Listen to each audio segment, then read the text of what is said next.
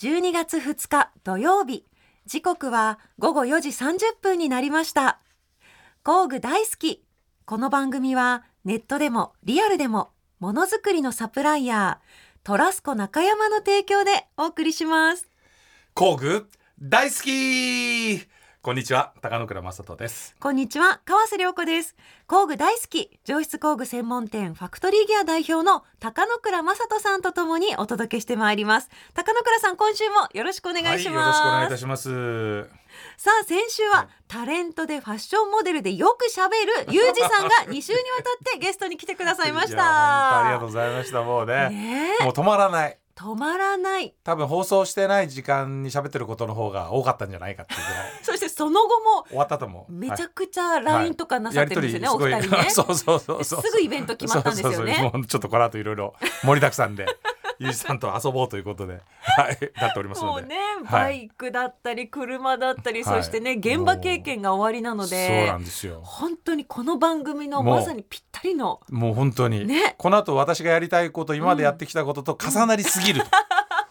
珍しいぐらい重なりすぎると本当ですねねそぜひまた来ていただきたいですね,、うね楽しみにしております特、はい番でお迎えしたいですね、特番でお迎えした いですねさあということで今日のゲストの方もとっても素敵なので、明るく楽しくスタートしちゃいたいと思いますはいそれでは皆さんご一緒に工具大好き TBS ラジオ工具大好きは工具専門店ファクトリーギア代表の高野倉正人さんと私川瀬良子がさまざまな工具好きな方をお迎えしたり工具や DIY に関する面白いお話を伺ったりする番組です工具といえばあの漫画家先生が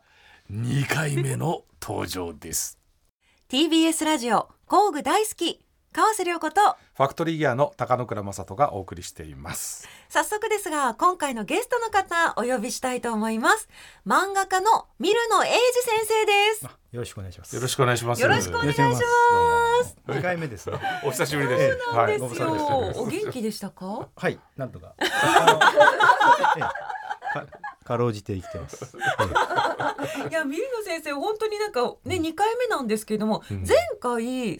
月のご出演なんですよねおー3月25日と4月1日に2週連続でご出演いただきました、はいで改めてミルノ先生の経歴なんですが、前職が理工系エンジニアという異色の経歴をお持ちでで現在漫画家なんですよね、そして工具大好きの番組リスナーさんでご自身でメールを送ってくださってのご出演という形で、はい。で結局あのほらあのいつもあるあるなんですけど番組の中で喋り足りなくて、はい終わってからねあの、はい天王洲のうちのお店のバーに行って、それで飲んじゃったっていう、そうですね。この前行かせてもらいましいやいやでもそれがだから3月で。た。ええええはいでその後ギアフェスタがあって、はいでミルナさんにギアフェスタあるんで、いらしてくださいって言って、うんそしたら送ったらミルナさん何を勘違いしたかあのフェスタが終わった後のバータイムに来ちゃって、それで はいあれあれって言って、本当はビルのさ工具見たかったのになんかバーの時間に来てでいつの間にかちょっと飲んでいなくなっちゃってちょっと寂しかったんですよ。はい結局飲みに来ただけっていう。え意外ともうえは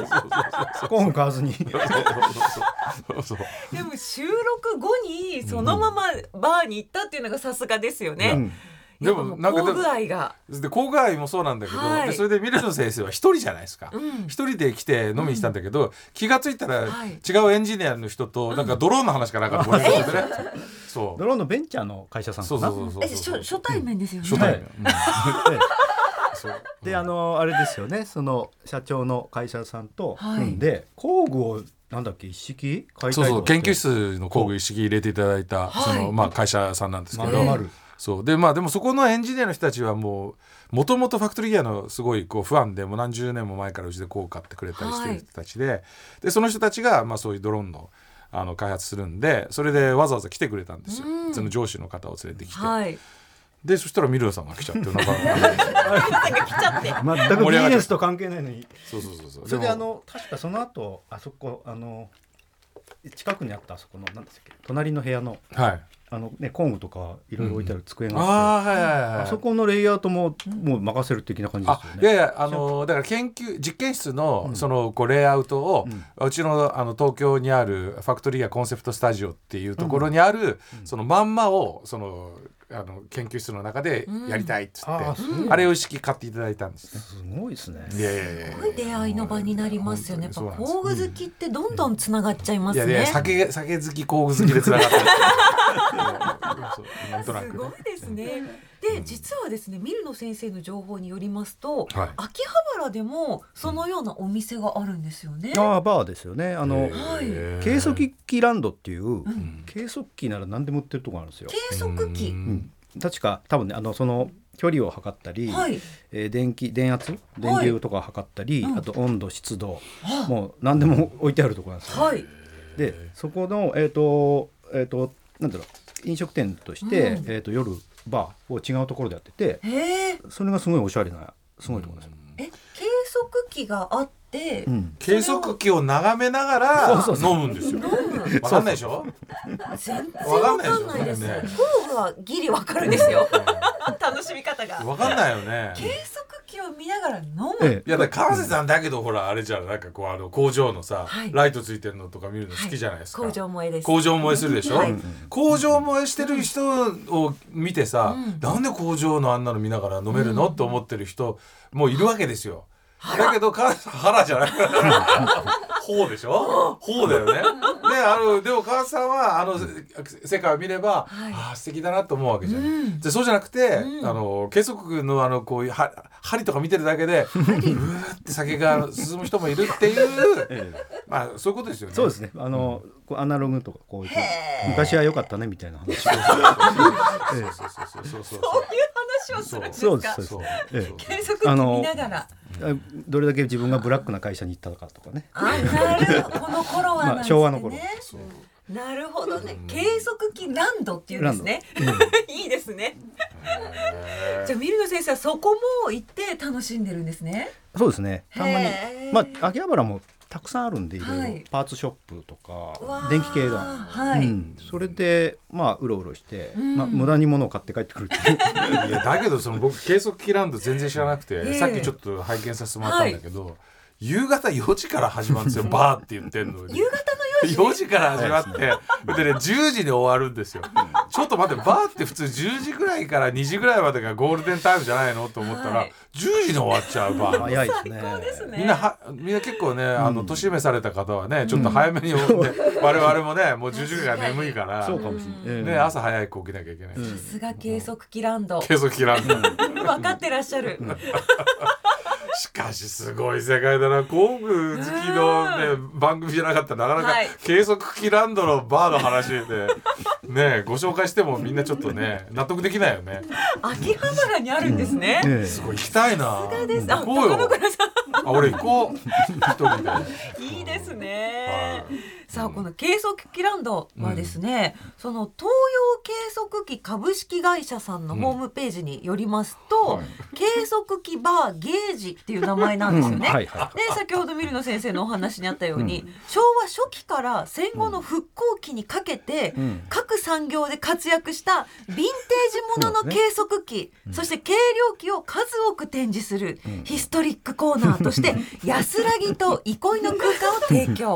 供、だそうです。何そのいかがでしょうかいや俺はた 僕は好きですよ母さん多分間違いなく安らぎと憩いの空こ間れあそうですよアンティークショップで飲むようなもんですよわあそうなるほどかりますそうですよ近いアですねンティークそうですよねおしゃれですね。おしゃれですよ。 ねアンティークショップね、ほら、あれですよ、あの目黒のね、アンティークショップとかで、たまにあそこで飲んでみたいなと思うのあるでしありょ。ますね。コーヒーちょっと飲あ、めそうあったたりとりすかるねで。しょ。あの感覚に。あの感覚ですよ。近いんですねそうです、錆びた計測器見ながら飲むんですよ。いぶし銀ですね。不思議ですそ よ。の時間、はい素敵ですね。絶対行く俺本当にもう絶対行 きたいミルノ先生と高野倉さんがちょっと行計きましょう測器ランドにいるっずてっと最高ですいやね。もうすごい話だな今日、えー全然進まないですよ話がね気になっちゃって気になっちゃって。そこミルノ先生今もうよく行ってらっしゃるんですよね秋葉原も。ええ、そうですね。まあ計測機ランドさんはまああの僕もあんま知らなかったんですけど、うんはいあの存在は知ってたんですけど、ええあの仕事で行って、はい。そしたらもうあの本店の方はものすごいあるんですよ計測器のへーオシロスコープっていうまわかりますかねこう電圧のこうパルスを測るやつうんなんか周波数とかはいはいはいへあの感動体をこうこうやってこうちょんちょんちょんってやって、はいその何何ヘルツとか測るやつえー、面白そ。そうれがもう何百台とあるんですよでもね何百台。でもたおそらくこの先その計測器の世界もう AI じゃないけどもう要はそのアナログ計測みたいなものがどんどんなくなってくるじゃないですか。はい。でそうだけどそのアナログ計測じゃなかったらダメな分野もある,、あるからそうですねでそれがねある非常に貴重なお店だと思うんですよ多分。おーでね、そのでもアナログ計測じゃなきゃダメな話といや AI でもうやってしっかり管理して、コンピューター管理で計測したものの方が信頼できるっていうのと両面あるんだけど、んでもそのその両面をその計測器を見ながら語り合って、それであのお酒飲んで喜ぶ人たちがいるということです。そうですねそうですね。そうですね。多分聞いてる人今ほとんどの人がいやわからないって多分言ってると思うけど。 ねけ結構ラジオ聞いてる方は、あの町工場とかでうん、そうそうかけそうそうかけっぱなしで聞いてるからそうそうそうそう技術系の方多いんで分かると思うんですよそおうそうですよ。ですね。えー電気系電子電気回路系のえー、でもその何百台もある必要性はどういったところにあるでしょう か。中古品とかはい。あってこうあのもうなくなっちゃったりはいして、あそれをな入手したい方とかあそとっ、か。えー無線系の方とか趣味であこの人たちがちょっと やっぱりちょっとそこに行って絡まれちゃったりなんかしたら辛いぐらいのあれですそようですねねオーディオとかオーディオとかあ。ねえいらっしゃるんですよ。ー、ミルノ先生あのそこでどうどういう楽しみ方 を私どんな憩いの時間をあバーですか本店ですかどっちですか両方いや両方だよね両方知りたいなミルの先生がすごいそん楽しみ方違うんです違うか。うん本店は本当にあらゆる計測器があって、えっ、とねえっ、とね w i f i の、うんえー、と速度、えー、とえ飛んでる強強さを測るやうんはいはいつあって、それ確かオリンピックで使ったらしいんですけど、ええっとここがどれくらいの強さ強さって分かるんですよ、うんでそれをドローンで飛ばしてあの測るんですよね、あー面白いそうそれでそれがね1台100万ぐらいするんですよ、ー、ちっちゃいのに。でそのケズッキーランドさんはセカンドビジネスでドローンの教室があってるんですよえなんでかというと将来的に、えっと例えば下水道の、えっとこあう劣化を測ったりするのドローンで全部全部ー、ねああはそっかう。計測器つけて距離を測ったりする、はいええ将来的にドローンで計測をするっていう、はい。あらゆるところそれでちょっと結構未来も見てるっていうねビジネス的にへえ。それが本店。そうですね本当にな でバーバーは本当に真面目なバーで、はい真面目なバーあの静静かな静かなバーでこう飾ってあるのを眺めながら、えかえっと何スコッチを傾けると。かっこいい。ちょっと行そうきたかっくこいい行きたくなっちゃうでしょでもそこですっごいだからあれですよだからもうあのいろんなおじさんに絡まれる危険性はあるよちょっとい母やさんいいです。いいのはい割と聞けるもんねきた母いですさんねそういうねは確かに技術者はね語りたがるんでそうい。いそうやいいですね。その本店からバーへのはしご。16時からね、こっちに流れるっていう早いねで。すけどね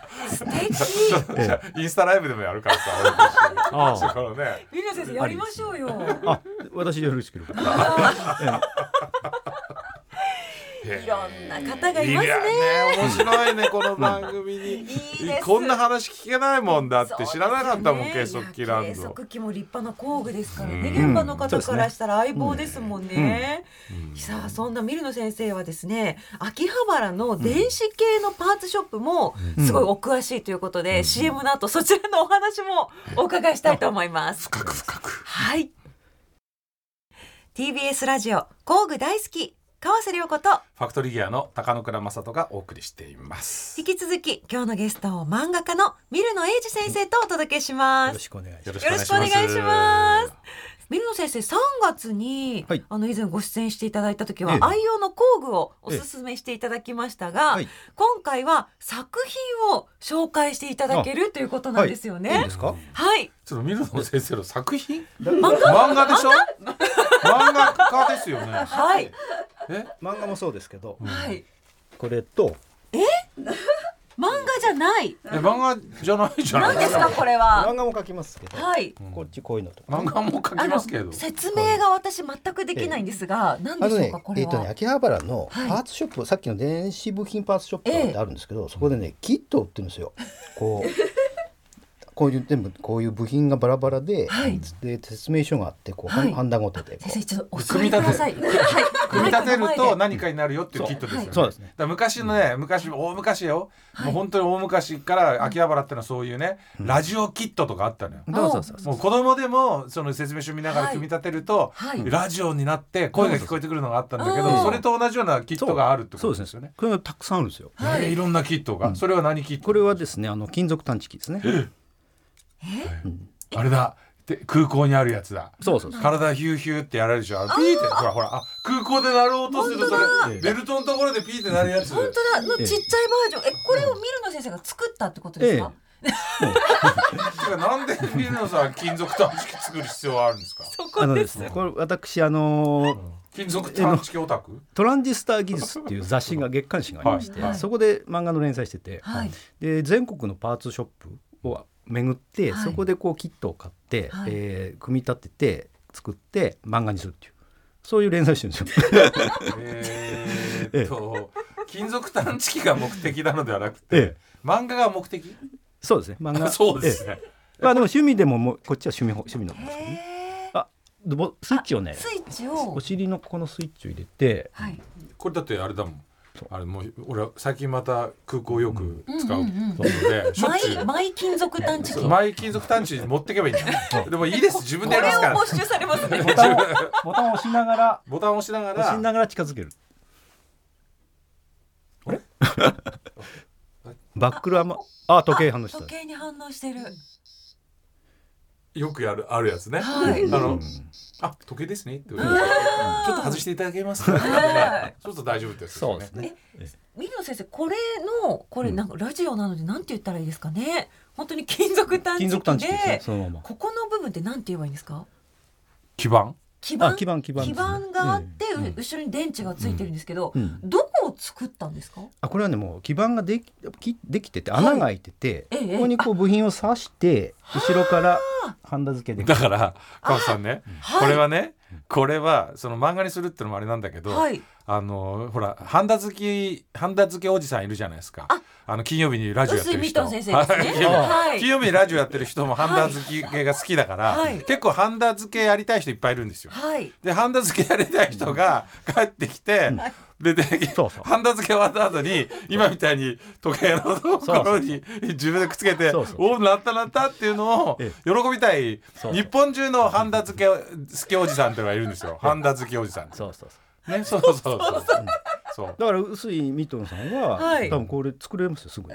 に、2時間ぐらいで短いそう ですか。二時間もかかるんですか。いやその手のひらサイズなのかに。簡単な方ですよあ2時そう間ですやか2時間やりたいのハンダ付 けをあじゃあ裏を見るとこのハンダのね、ええプチプチプチがつだいかてるんらですそけそど。このプチプチプチこのれをクオリティがはいいいとか悪いとかいうのを見ながらはいあのそうそうお酒飲むんですよ。 そこね見るの先そ生こですがよね一つ一つええそうそうそうやった後ですね。ええそうですそう思うと泣そうけますね。そうでしょそれでそのはいネットで何ワットのやつ使ったのとかでねコテをですねこうコテがねコテが何ワットのさどれ使ったとかそういう話をしながら飲むんですよきっと。リスナーの皆さんついてきてますかね。多分ねあの大丈夫ですよね。大丈夫ですね。 大丈夫ですよね。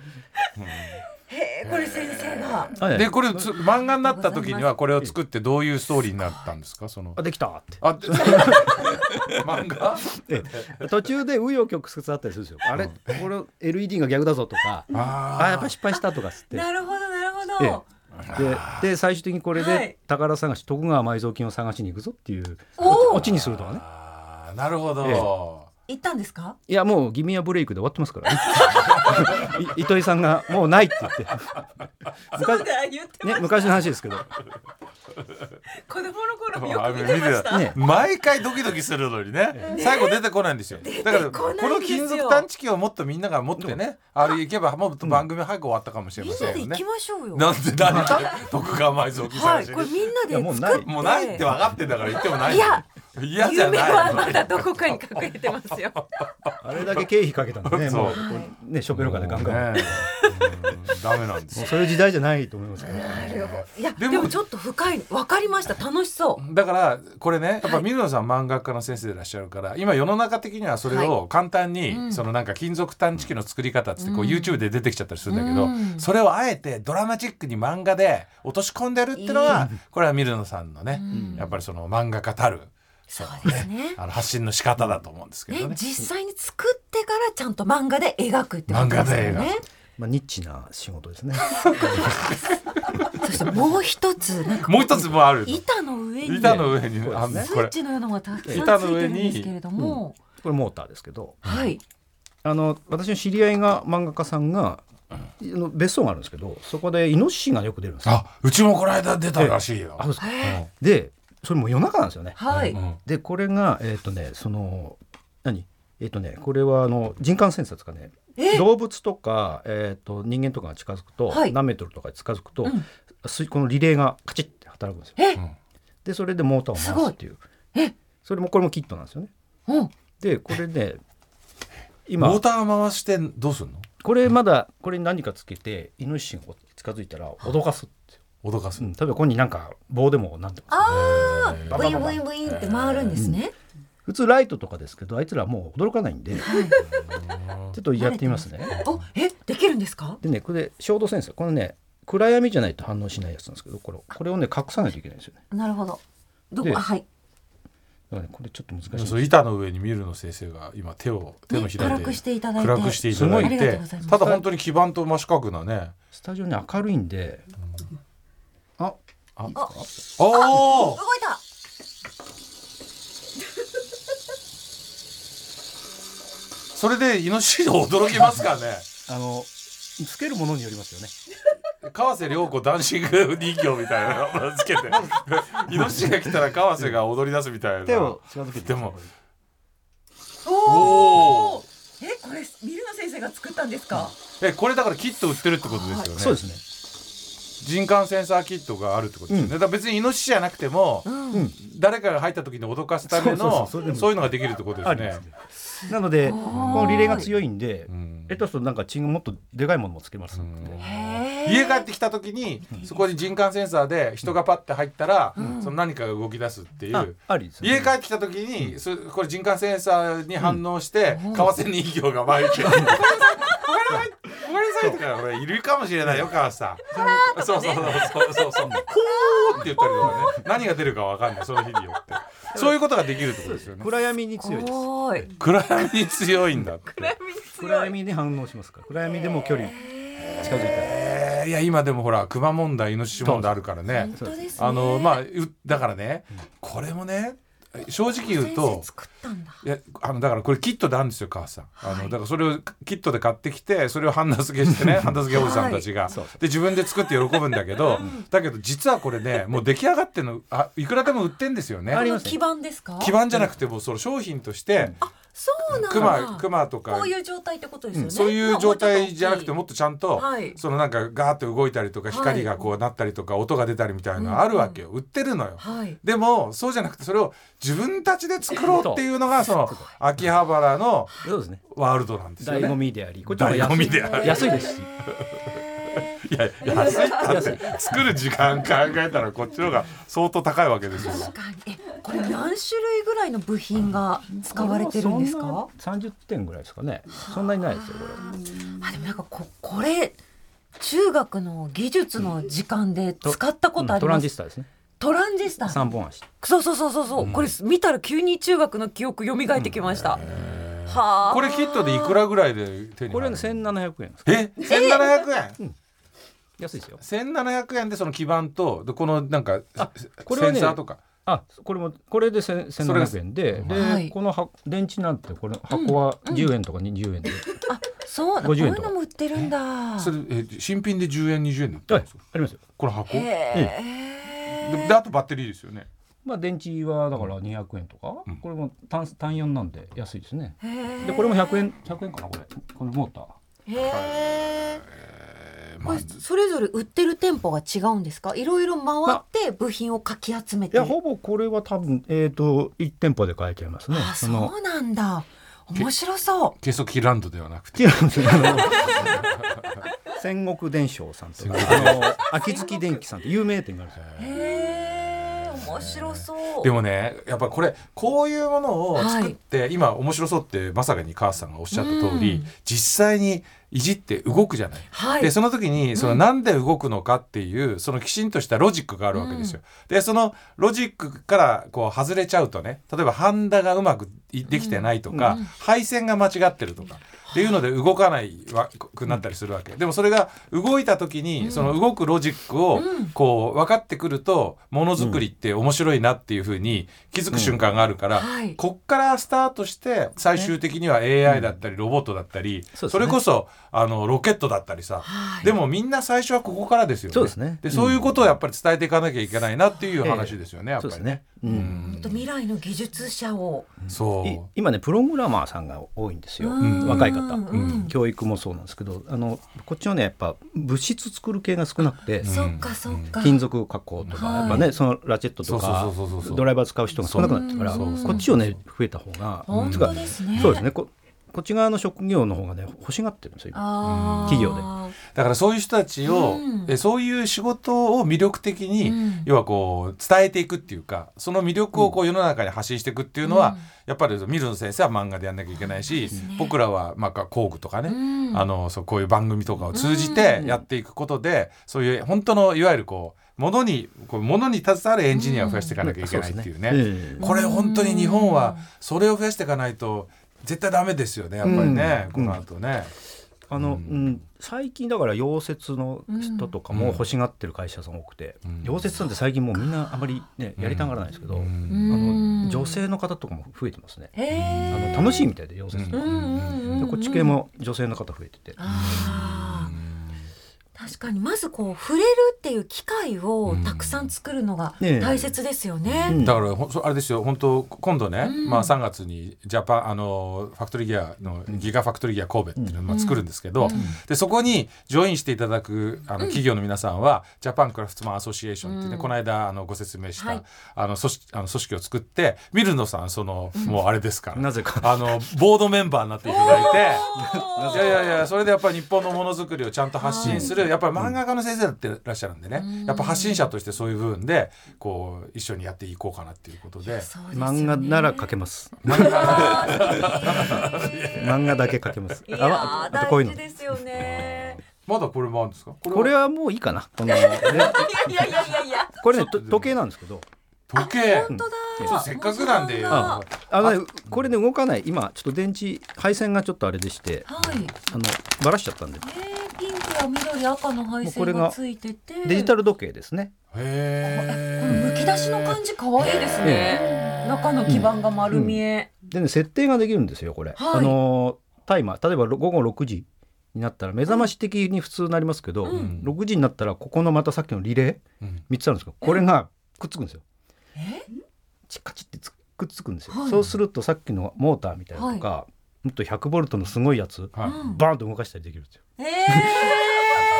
車走ってるとか危なくて車でかい車は無理ですけど だか らミニカーのちっちゃいのだったらとかあと例えば留守の時にはい自動水植物に自動水やりー、器欲しい。水その便を上げてあげて、はい水をあげるで5秒経ったら水をあ閉じるとかっていう設定できる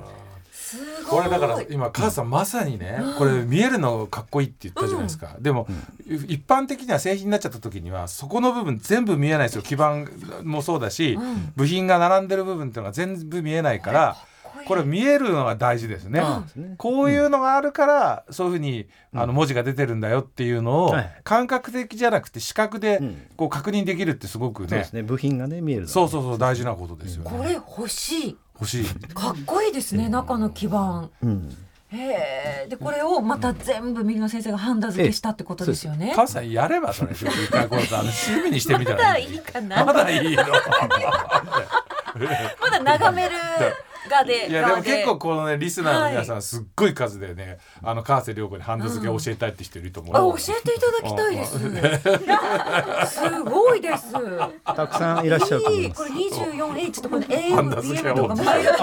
そう、普段は見えないってことですよね。これ隠れちゃって。うんへえ、はこの三浦先生ご自分でものを作る、ええその工具とか使って作る楽しさってどんなところですか、まあ、出来上がった時ですかね。うんへええその過程ってことですか、ええどんどんで、まあ、出来上がった後に電気入れて動かないパターン、動かない場合もあるんですけど、うんそこで出てくるのが計測器テスターですよね。あこうやって追っかけて、うんあここまで電圧来てない来てないっつって、はいそれであここ間違えたって言ってあ判断が甘かったなっつってうんつけたりとか、へえ機械って正直だからね、はい、うんもうだから手手かけて間違いを正せばちゃんと動いてくれるっていうか、うんでそういうのはやっぱりこうあの素晴らしくこう、うん心地よいわけですよ。うーんで完成にこう向かっていってできた瞬間の達成そうで感すねみたいなええものがあるんですかね。うんいやすごいねこれ時間どれくらいかかったんですかこれはでも4時間ぐらいですかね4時間楽ですよこれででかいんでいやミロさんでもねここれ対策ですよこれ作っあてるりがとうございま過程でこう面倒くさいなとか嫌だなと思うのはどこですかこれいやないですないんね。だやっぱりいや全部が楽しめちゃう。ええすですええかあ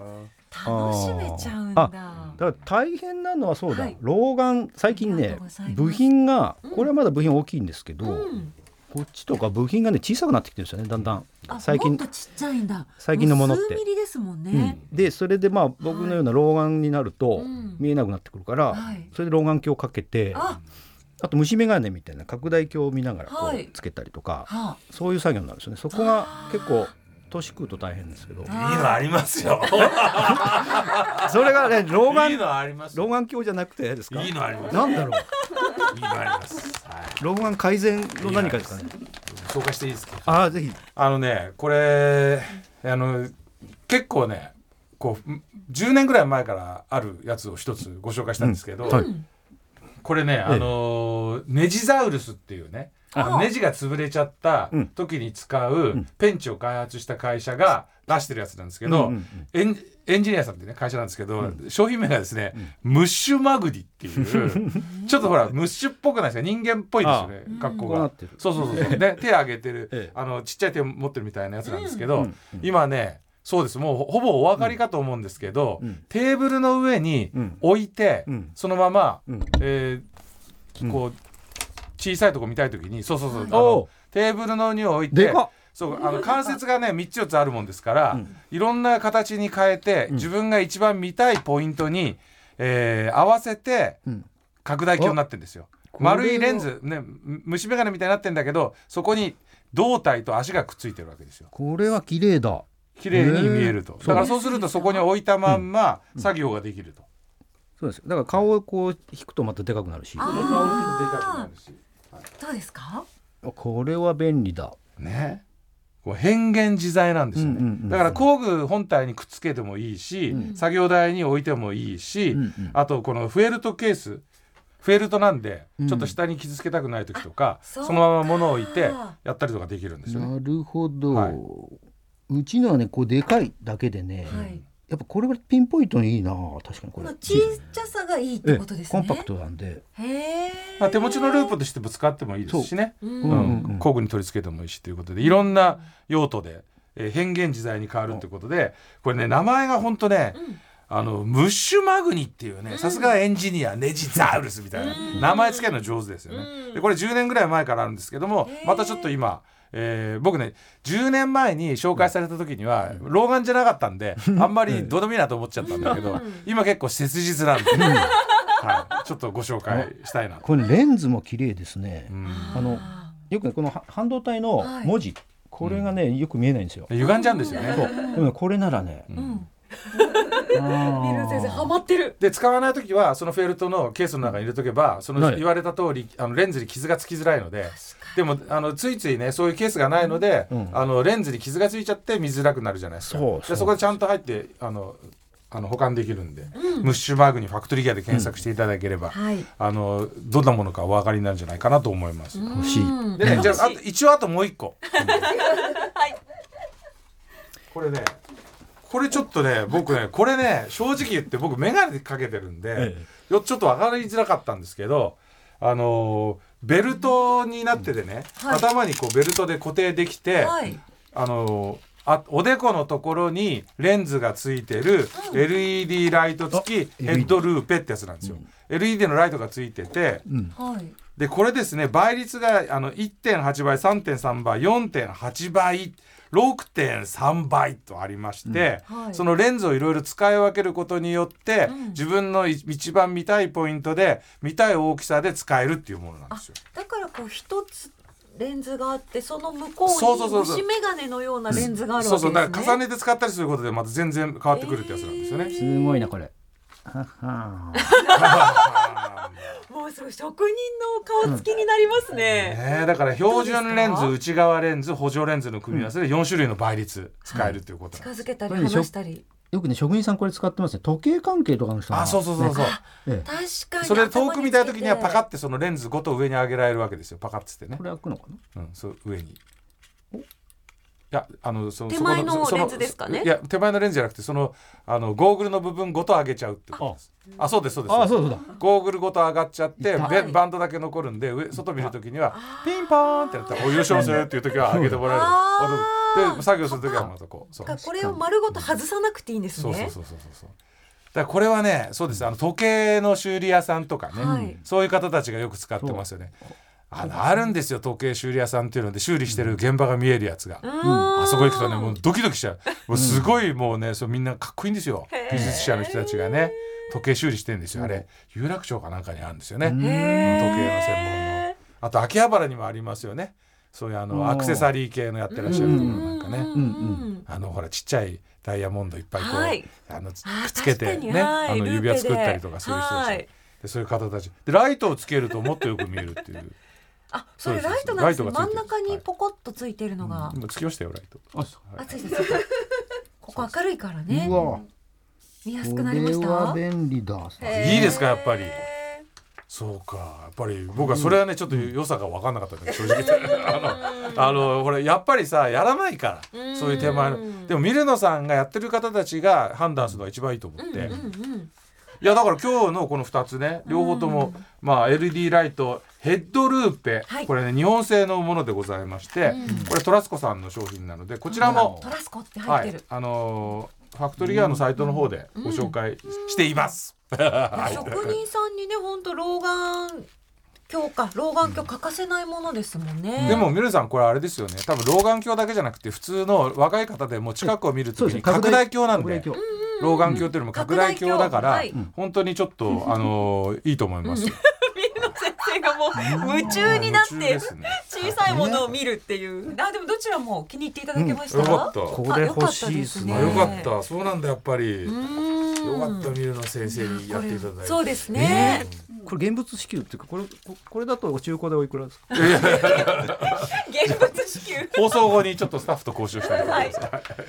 ありがとうございました。ありがとうございさあ、来